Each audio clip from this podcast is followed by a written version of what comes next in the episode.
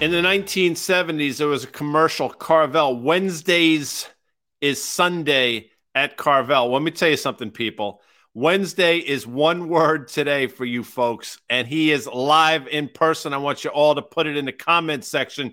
You know it. Butters will be joining us. By the way, this is Market Call. It is Wednesday, April twelfth. I'm Guy Adami, Dan Nathan. In just a few minutes, uh, the aforementioned John Butters of FactSet will be joining us. We're also joined by the great Carter Braxton Worth of Worth Charting. Today's episode brought to you by FactSet, financial data and analytics powered by tomorrow. I'm not going to mess around and talk Knick base, Knick basketball, nope. Yankee baseball, the Padres shellacking the Mets. No, I'm going to get right to it, Dan, because we have, say it, people, Butters in the wings. We do have Butters and C B W. We got uh, we got a packed, packed show here. You know, today, listen, this was one, we started the week, right? And all we could talk about were inflation readings, right? Mm-hmm. And what the Fed might do based on what comes in here, right? So we have this kind of March C P I report. Um, I don't think that expectations were too far one way or the other, Guy.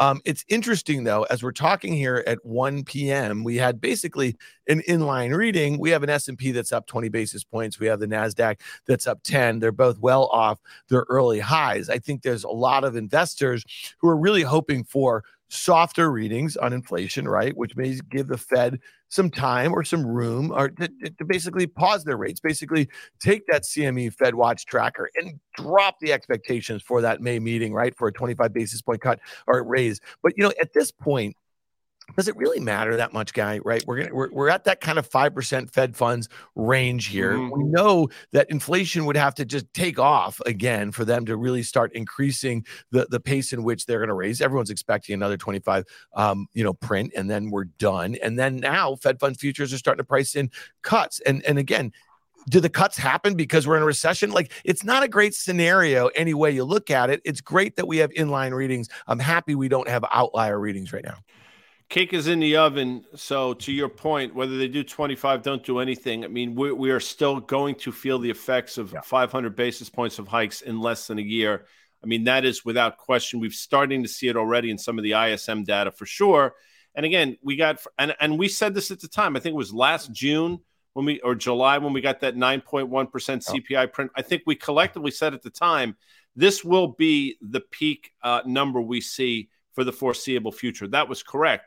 But we also said getting down, you know, cutting it in half is probably the easy part. And by the way, we haven't done that yet, but we're getting closer. It's getting back to the two percent level that they're longing for that's going to take time. So if you start doing the math and how long it took to basically go from nine point one to five, effectively ten months, does it take another ten months to get to the aforementioned two? I think it actually is longer than that. So yes, it's slowing, which is a good thing, but we're nowhere near where we should be. And to your point, whether they do twenty-five basis points, do nothing, yeah, the market might react in the short term, but we're going to still feel the impact of those rate hikes. And I think there's no denying that's going to take place, Dan Nathan. Yeah, and that's the thing that's going to weigh on cor- corporate earnings, right? So when we talk about, like, everyone's trying to game out whether we're going to have an economic recession, well, we're, e- we're easily in a profit recession. David Rosenberg of Rosenberg Research tweeted this. This was call him uh, Rosie.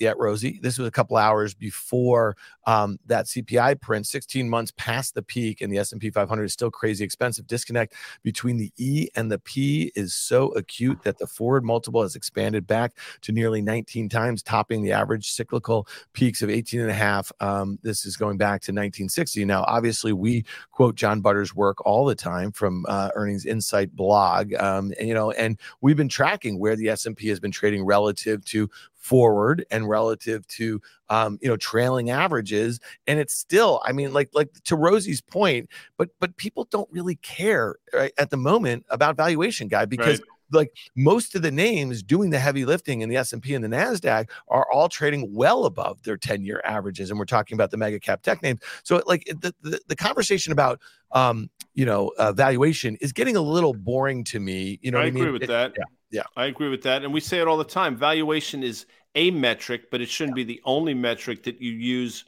when deciding whether to buy or sell a stock, but you have to take it into consideration.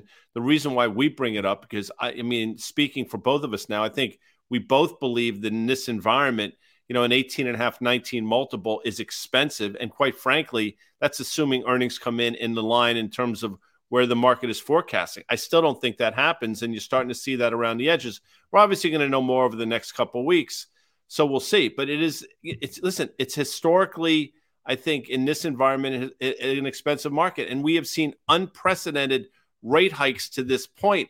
I think people are just saying, saying to themselves, it's going to be fine because the Fed's going to have us on the back half of the year. Again, if they do, it's because something bad happened. And if they don't, um, it's because, you know, the, the the all the things they put in place are running their course. And I'll say this quickly. In the world of passive investing, which has taken hold of this market in a meaningful way over the last five to six years, money just flows into market regardless. The money that comes into the market could give a, pardon my French, a shit as to what's going on with C P I data come in heavy, light, all those different things. Money flows into the market, almost self-fulfilling. The market goes higher until it doesn't. And when it doesn't, it's because something happened and it catches people's attention. And when passive become active, Dan, and I've said this, it ain't going to look that all that pretty, in my opinion. Yeah, no, I, I agree. I just want to hit um, a text I had from a friend of mine who's been in the markets for thirty years, and he works at, um, he's a, an advisor um, at uh, one of the biggest, you know, shops on the street in the world. And, you know, he and I go back and forth a little bit. He watches C N B C, he listens to our stuff. And he, he texted me this morning. He said, if there's no recession in twenty twenty-three, many investors who took the advice of the bears will have lost two thirds years of equity returns. And I thought that's really interesting. I mean, my response to him is, well, it depends when they started heeding the advice. And to me, you know, like, like when you think about it, you know, the environment that we are in is, is about as messed up as I can remember from yeah. an economic standpoint. And you think of some of the things that have fueled like some of the excitement in equity markets right now in the face of what we're so like I take that this guy's a, a smart guy. He manages a lot of money. Um you know, he's probably, you know, a, a, a, you know, he doesn't get too defensive when things are getting worried, and he kind of, you know, yeah. uh, defends on yeah. the way down. I, well but, like, I'm gonna, I'm gonna bite my tongue here because no. I probably should no no but go ahead. I mean, he's a big boy and, and no, no no no no it, it, you know that's it's all I'm, maybe it's why you know it's all it's all good. I mean, they would have lost two thirds. What does that mean? Have we ever told people to go to all cash, no, get out of the not, market? And have we ever uttered that phrase? No, no, I mean, no hold all- on. He, he's he's he's also talking about, you know, the strategists at his big bank, or he's talking about all. It seems like most of the strategists are really bearish. I mean, he's not. You know what I mean? Like, he and I are having a, a conversation. We've been talking about this for a while, and that's not something that I can remember seeing with the NASDAQ up eighteen percent or the S and P up seven point five percent, where most of the strategists have, you know, their targets in and around mm-hmm. where the S and P is trading, you know, three and a half months through the year. I mean, so, you know, that's something to pay attention to. The sentiment is unusually bearish for a market that is really trying to tell you that we're out of the woods, that the bear market of twenty twenty-two is over. I mean, like, that's, you, you agree with that or no?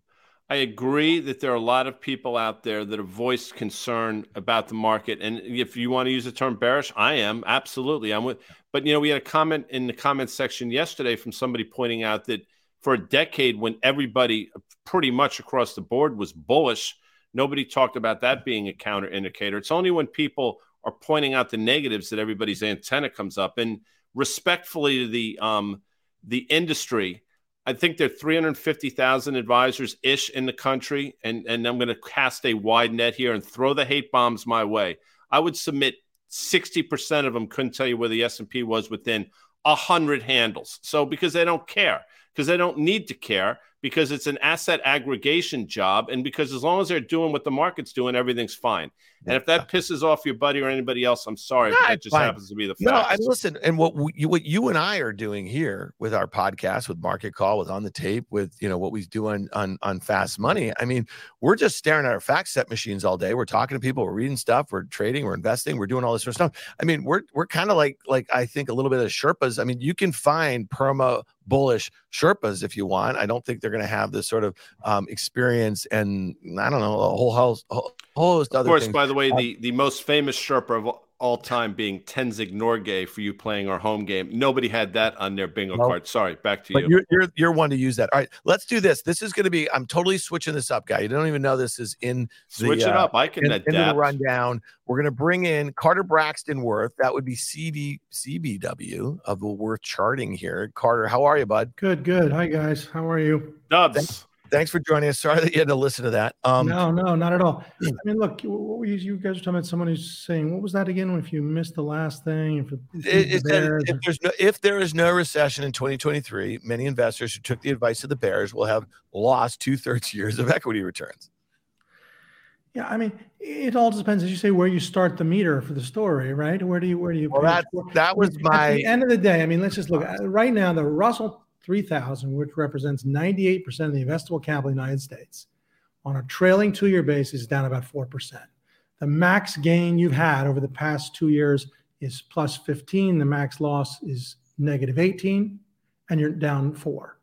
Now, if in two years, that's the story, right? Yeah, you can cite the high, cite the low.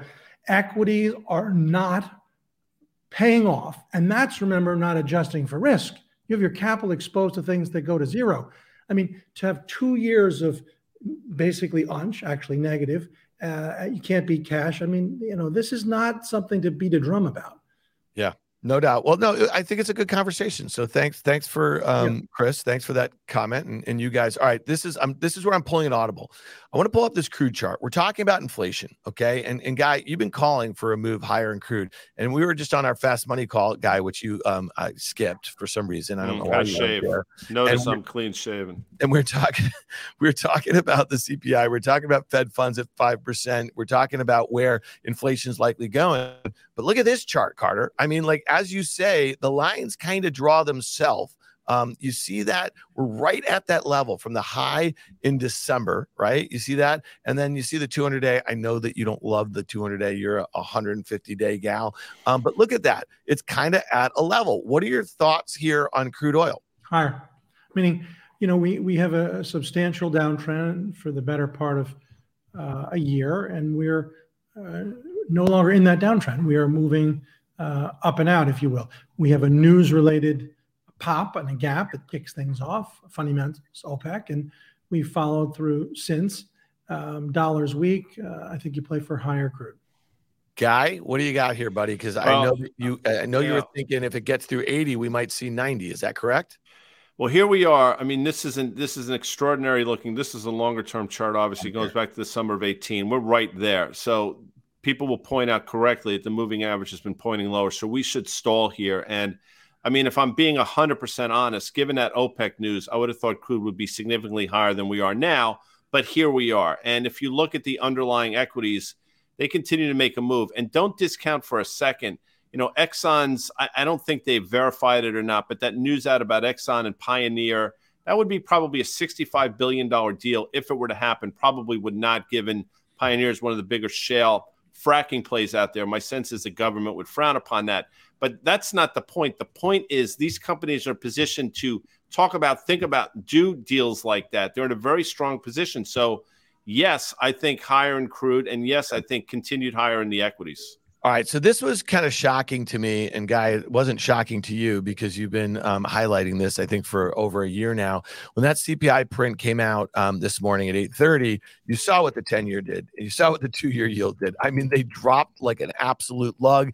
Equity futures ripped, right? We saw them up basically one percent. And then as rates started coming back up, right, filling in a lot of that gap, we've seen we saw equities come off here. NASDAQ in particular, Carter, um, showing some outperformance here. The NASDAQ and a lot of those names we just talked about valuations, um, they like the idea of lower rates. Talk to us how you're thinking about the NASDAQ, and I know you want to look at a couple names here too.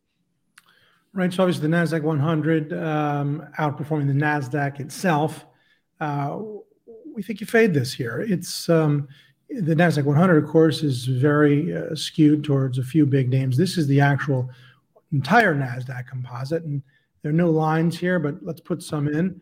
I think those trend lines are fairly important. Let's put some arrows in. Uh, I think, you you know, you've had a big move. We know this. And you uh, trim longs if you've been long. With new money, I'd rather be short than long. One thing to point out, if you look at the relative performance, and we'll see that on the next iteration. So this, again, is the NASDAQ composite, the entire, not just the one hundred. And we've got relative performance, the S and P on the bottom. And what we know is, obviously, it, it, it sort of holds and puts in a, a bottom on an absolute basis, but it makes that shocking new relative low um, in December, from which, of course, the index has rallied absolute and relative. But note how over the past five, seven, ten, fifteen sessions, the NASDAQ composite itself is flat, but it is exhibiting poor relative strength to the S and P five hundred. I mean, just I want to say some. I know we got to get to Butters. I know we're on a clock. A lot of people are saying you can't think there's a recession coming and still think crude is going higher. First of all, I've said it a hundred times. I'm not an economist, and when I've, I don't think I've ever uttered the phrase recession in terms of what I think is we're in, coming, whatever, because it's not my thing. Personally, I don't think it necessarily matters what the definition is. But I'll say this. The supply-demand imbalances that exist in the crude oil market suggest that crude could go higher regardless of what's going on in the underlying uh, economies. And that's just been my thesis. And by the way, it's proven to be true. Anyway, back to you, Dan. Yeah, no. And so I think it's interesting to think about the relative performance to the to entire composite versus the N D X. We know that six names make up nearly half the weight of that. But Carter, there's one stock in particular that I got an email across my uh, inbox there from Worth Charting this morning that's become an increasingly larger name over the course of this year. It's up eighty-five percent on the year. That would be NVIDIA. We've talked about it ad nauseum from a fundamental standpoint.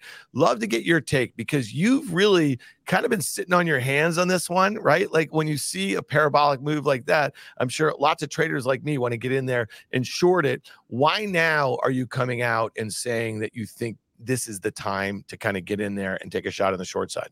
Sure. For starters, I mean, a heck of a move. We know it's, you see that beautiful head and shoulders bottom. Uh, the June low, the October low, the December low. And you also see this move where it's carried. It carries right to, but not above, the year-ago highs of March. So you're you're faltering a bit at a prior well-defined level. But what we know is on December thirtieth, it was one hundred forty-six dollars and fourteen cents. And the high just days ago was two eighty. You know, you're talking about almost a double. And ironically, get this. So the stock to start the year was one forty-six. And it's basically gets up to two eighty. The price target on Wall Street in the beginning of the year was two oh three. Now, analysts move their price targets after the stock moves. It's a crazy thing. So the price target of fifty analysts was two oh three. Guess what it is now? It's two eighty. So they thought it was going to be worth two oh three in the beginning of this year. At the end of the year, now they think it'll be two eighty at the end of the year, but the stock's two eighty now. Now what do we do? The truth is it's a double. Let's trim some. So the lines, you can draw them this way. You can draw them any way you want. But I think uh, you get a break in trend. You play for two two thirty.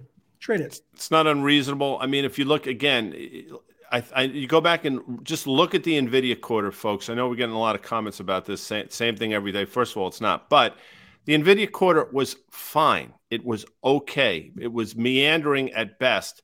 What got people excited is the C E O talking about they are the company for next gen A I, which, you know what, they may be.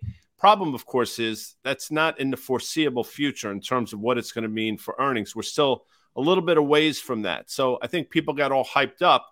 Microsoft had a similar move. By the way, you hear some of the analyst calls about Microsoft. Today there was actually a bullish call, but people are calling for a slowdown. So this entire move in NVIDIA, not unlike Microsoft, all it is is just multiple expansion. So if you're happy with that, if you think this can continue in perpetuity, as Dan would say, have at it. But at a certain point, we've seen significant moves to the downside in this name, and this line suggests we might be on the might be on sort of the precipice of another, Dan. Right, and it's also knowing who you are in the market. I mean, and and the someone who wants to hold for the five-year A I trade, uh, wonderful. You could go to a thousand. But here's the thing: on a sequencing basis, we know we have a stock that was one hundred five in the October low. It's trading as high as two eighty, and the greatest moves of all are punctuated by dips, pullbacks, drawdowns, sell-offs, declines, forget the nomenclature, some sort of counter-trend move. Counter-trend moves are normal. They're not bad. In fact, it's in the etymology. They say it's a correction. Well, that word implies what? That something was incorrect before the correction? Of course. It was too steep. It was uncorrected. It was crowded. That's what this is. It's not about valuation. It's not about A I, at least from this analyst's point of view. It's about tactically, can we make a bet that it's come a long way, it's due for one of those words I just used, saying them again: dip, decline, sell-off, correction, pullback. It's due for one of those. All right, fair enough. And I, by the way, Dan, I think nomenclature played safety for the Rams in the seventies. Back to you. Yeah, fair enough. Um, you guys can Google that one. Um, Carter, we appreciate your you time, your views on oil, your views on NVIDIA. Um, we'll see you again, I think, on Monday on Market Call. Thanks so much, bud. Bye, guys. All right, guys. Hey, Guy, there's listen. There, there's a couple moments in our week on Market Call yeah. where you just kind of get fired up, but there's probably like one or two of those times a quarter where you're really fired up, because we're not just talking about this gentleman's fine work. You actually get to scare, share the screen with him. And you have shared the screen with many of uh, yeah. market, like, like, like, you know, royalty, that sort of thing. But this one's different for you, huh? Uh, and, and and it's true. I mean, you could see that shit-eating grin on my face. It's yeah. like when I was a kid, Batman and Robin would come on. And like once yeah. every like nine shows, Yvonne DiCarlo would show up as Batgirl, and you got all geeked up. I mean, you knew she was there somewhere, but then she shows up. So I want people in the comment section on three, one, two, three. Without further ado, a French word, by the way, Dan. John Butters. Butters is here. All right, let's do it. John Butters, the senior earnings insight analyst over there at FactSet. John, how are you, man? Doing good, doing good. Just uh, waiting for the hockey playoffs to start, hoping for a Bruins Rangers conference finals. We'll wow. see. Could be in the cards. Guy, what I mean, listen. Can I tell you something, John? If that were to take place, I, I would imagine if it lines up that way, that would be unbelievable. It would harken back to the early nineteen seventies when those teams seemingly faced off against each other each and every year, obviously dominated by the aforementioned Boston Bruins. Uh, they had some great teams. Johnny Busick, Dan, of course, you know, Phil Esposito was on those teams. Bob, the great Bobby Orr. I mean, I can go on and on. Cashman was on that team. Ken Hodge was on those teams. Fantastic. Of course, the Rangers uh, did not emerge victorious in the early seventies. The Bruins did. Hopefully, it's different here in twenty twenty-three, Dan, although I will tell you, the Bruins had a historic year on the ice. Back to you. Yeah, they did. I mean, listen, Butters, he's he's got two dogs in the hunt. He's got the Celtics up there uh, in the N B A, and he's got the Bruins there. So uh, good on you. All right, John, you hear us. We quote your Earnings Insight blog every Thursday on Market Call. Um, this is a really important one. Why we wanted to have you on live here. We get earnings season really kicked off Um, tomorrow morning or, th- or Friday morning, I guess, with um, a handful of the big banks. And then we kind of get into it over the next couple of weeks. And you've been tracking the negative E P S guidance that we've seen for Q one twenty twenty-three. We've also been tracking it kind of where, you know, consensus estimates were for Uh, S and P earnings for the quarter. They've come down pretty substantially um, over the last three or so months. Talk to us a little bit about what you're seeing here and what we should expect as we get into the meat of earnings season. Yeah, well, this is definitely one of the more negative quarters we've seen in terms of guidance and estimate revisions. So overall, seventy-eight companies, the S and P five hundred gave negative guidance. That was well above the five-year average of fifty-seven, well above the ten-year average of sixty-five. Um, in fact, Uh, if it stays at seventy-eight, this will be the fourth highest number since we've been tracking the guidance going back to two thousand six. And same with the estimate revisions. Earnings came down about six percent during the quarter. Um, again, that was above the five-year and ten-year average, was typically about three percent. So as a result, coming at the start of the quarter, we're looking for a very small decline, about three-tenths of a percent. Now we're looking for a decline of almost seven percent, down negative six point eight percent. Uh, and if we do see that, that would be the largest decline going back to the pandemic, going back to Q two twenty. And it would be the second straight quarter we've seen earnings decline. So a lot of negative sentiment coming into this earnings season for both the companies and from the analysts. Yeah, and I used to start to talk about the Bruins, and I don't want to be that hyperbolic here, but this is significant. And John, and this is something that Dan and I have been talking about on the back of your work and obviously some of the work that we do, that earnings revisions are coming. Earning estimates are too high. People are too optimistic. And also the multiple that people are paying for stocks in this environment is too rich. So you just look at that five-year average, fifty-seven. Here we are at seventy-eight. ten-year average at sixty-five. I mean, even if you broaden it out, and that encompasses a lot of things, we're still seemingly at the – we're not seemingly, we're at the upper end of things. So, you know, I don't know where we've peaked out at. You could probably speak to that. But my sense is, you know, seventy-eight is a pretty historic number. Yeah, like we said, fourth highest. And again, you'd have to go back quite a few years. We've peaked around eighty. If you go back to, say, so, twenty eighteen, twenty nineteen. I mean, an eighty peak, not, and not here we are at seventy-eight. Yeah. Yeah. yeah. Yeah, we're not that far away from the peak, exactly. So, um, and it's interesting. It's not even, the numbers haven't just come down for this quarter. They've come down for the next few quarters as well. Although it is interesting to note, and we probably get in this slide later on, although numbers have come down for both, you know, for throughout twenty twenty-three, still looking for growth in the second half of the year. So it'll be really interesting to watch this earnings season, the guidance, the commentary, because you're still looking for that second half recovery. It's lower than where we were a few months ago. You're now just looking at, say, about two percent growth in the third quarter, about nine percent growth in the fourth quarter. But they're pretty optimistic out to twenty fourteen, too. So, again, we'll have to keep an eye out to see yeah. what the company commentary is and how much those numbers come down as we go through this earnings season. John, John, you've been doing this a long time. And, and I feel like, you know, this time of year where if companies did not have particularly good visibility and they had just reported a difficult quarter, that they'd usually like just take a crack at the full year guidance, right? Like they just take it down a little bit and make it so they can start to beat going forward, right? And I know that you track a lot of the data because once you start getting consecutive beats, that is really tied to better stock performance, right? So sometimes it's kind of just like, you know, kitchen sinking the year or something like that. Thoughts here, because we track your data and I just find it pretty fascinating that, you know, at the start or at the end of December, you know, expectations for were for down less than one percent, right, year over year for Q one, and now they've come down six point eight percent, right? Like that that's really big. So why are we not seeing bigger whacks to more than just the out quarter guidance? Uh, well, so interesting in that we talk about the numbers coming down, then the company's beating. One of the interesting trends we've really seen the last two quarters, and we're going to highlight this in, in Friday's report, is that, you know, sort of the typical way the cycle works is, you know, the numbers come down, companies beat. We see that growth rate usually come up, you know, three to five percentage points through the earnings season. That's historically the case. But the last two earnings seasons, the final growth rate of the quarter is actually finished below the expectations at the start of the quarter. We've seen some pretty significant misses from companies and a lot, a number of the large companies these last two earnings seasons. And this is really unprecedented. If you go back over the last forty quarters, we've only had three quarters where the final growth rate finished below the expectations at the start of the quarter. And we've had two of them in Q four twenty twenty-two and Q three twenty twenty-two. So, you know, There's, you know, there's again a chance that that could happen again this earnings season. Obviously, we'll have to wait to see how it plays out. But yeah. There's not a guarantee that we're going to see a, a smaller loss or any chance, or you know, than this earnings season, because that really hasn't been the trend the last few quarters. Yeah, let, let's break it down a little bit by the sectors here. So um, you're saying at the sector level, five sectors are expected to see growth in earnings led by the consumer, discretionary, and industrials. I think that's kind of interesting, those two groups. And then I want you to talk about the ones that are expected to see declines. But to me, consumer, discretionary, and industrials are, are sometimes at opposite sides of the economic spectrum. Um, and so the, the fact that they're both expecting gains is kind of interesting. Talk to me what you're seeing under the hood here. Yeah, so what really ties those two sectors together this quarter is travel and leisure. So in the consumer discretionary sector, the hotels, restaurant, and leisure industry is expected to be one of the drivers of growth there, along with Amazon. Amazon had a huge last, loss last quarter or a year ago quarter, excuse me. So they're benefiting from some easy comparisons. And on the industrial side, airlines are expected to be the driver of growth again. Take airlines out, and that sector would be reporting a small decline rather than growth of thirteen percent. And then on the flip side, uh, you know, a number of sectors expecting declines. Uh, materials are down, weakness across the board, led by metals and mining. Healthcare, again, weakness across the board, led by biotech and pharmaceuticals.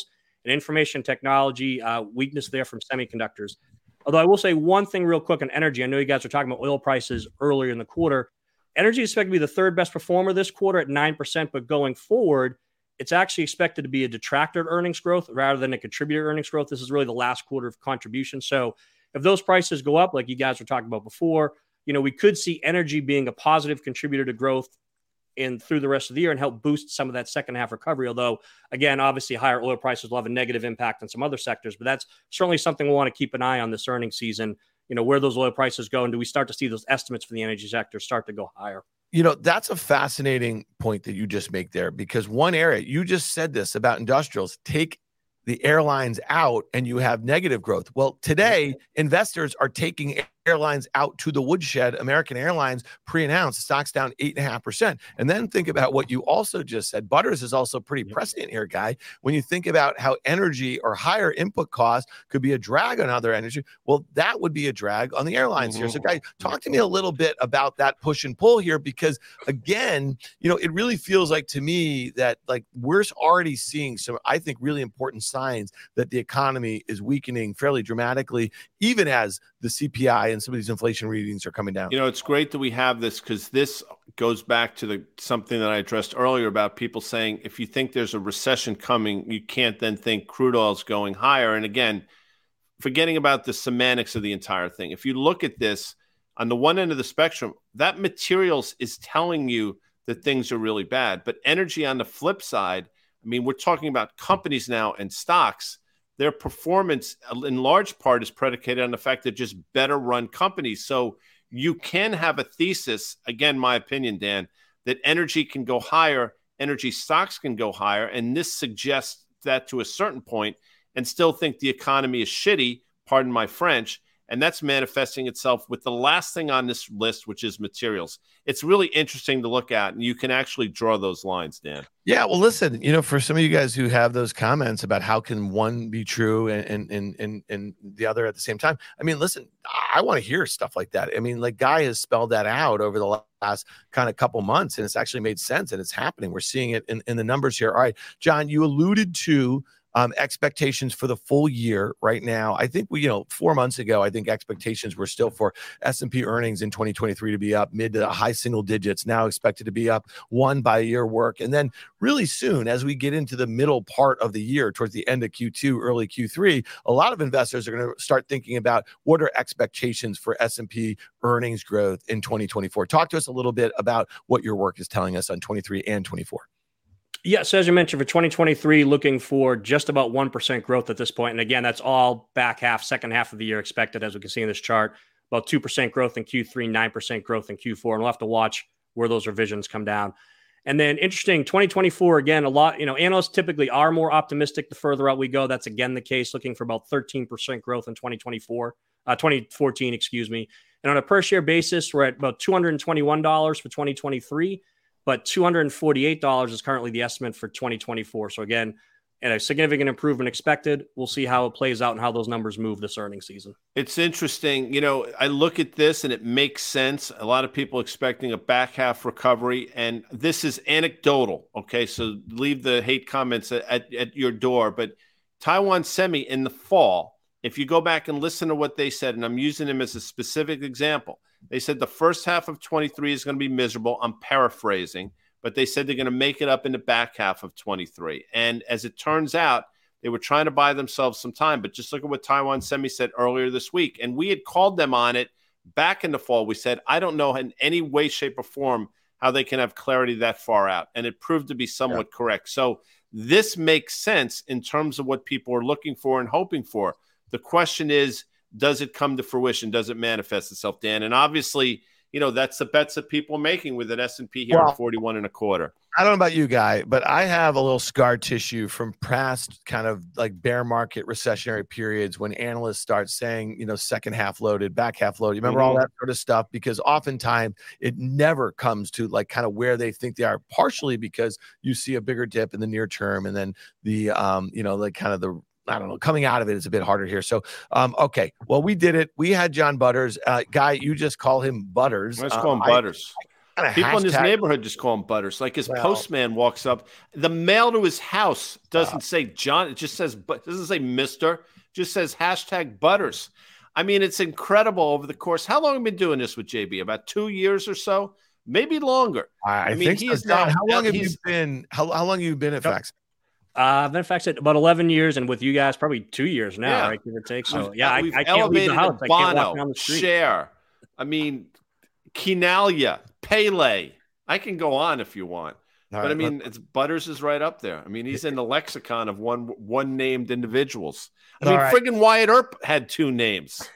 That's anyway, true. Sorry, all right, man. John Butters, we appreciate it. He is the cerni- uh, senior earnings insight analyst over there at FactSet. We appreciate your work. We appreciate getting the opportunity to preview it on our Thursday market call. It drops every Friday there, people, um, at the FactSet Investing um, blog. So check that out there. John, we can't wait for you to come back. Let's do a little postmortem on Q one earnings when we get uh, mostly through it. So thanks a lot. We really appreciate it.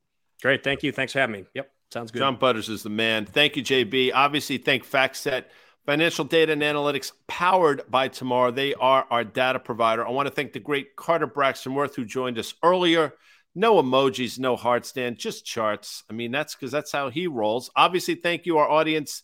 I love all the comments I do. Yes, I get a little aggravated. That's the Sicilian in me, not the Italian. Uh, thank you, Dan Nathan, who taking a respite from jury duty. Yeah. I am all knotted up, as you can see, which means I'm hightailing it to New York City. We'll see how that goes. Um, we'll be back tomorrow. And if I'm mis- not mistaken, uh, the great E Y from SoFi will be joining us, Dan Nathan. Yeah, she will. All right. Thanks, everybody. We appreciate it.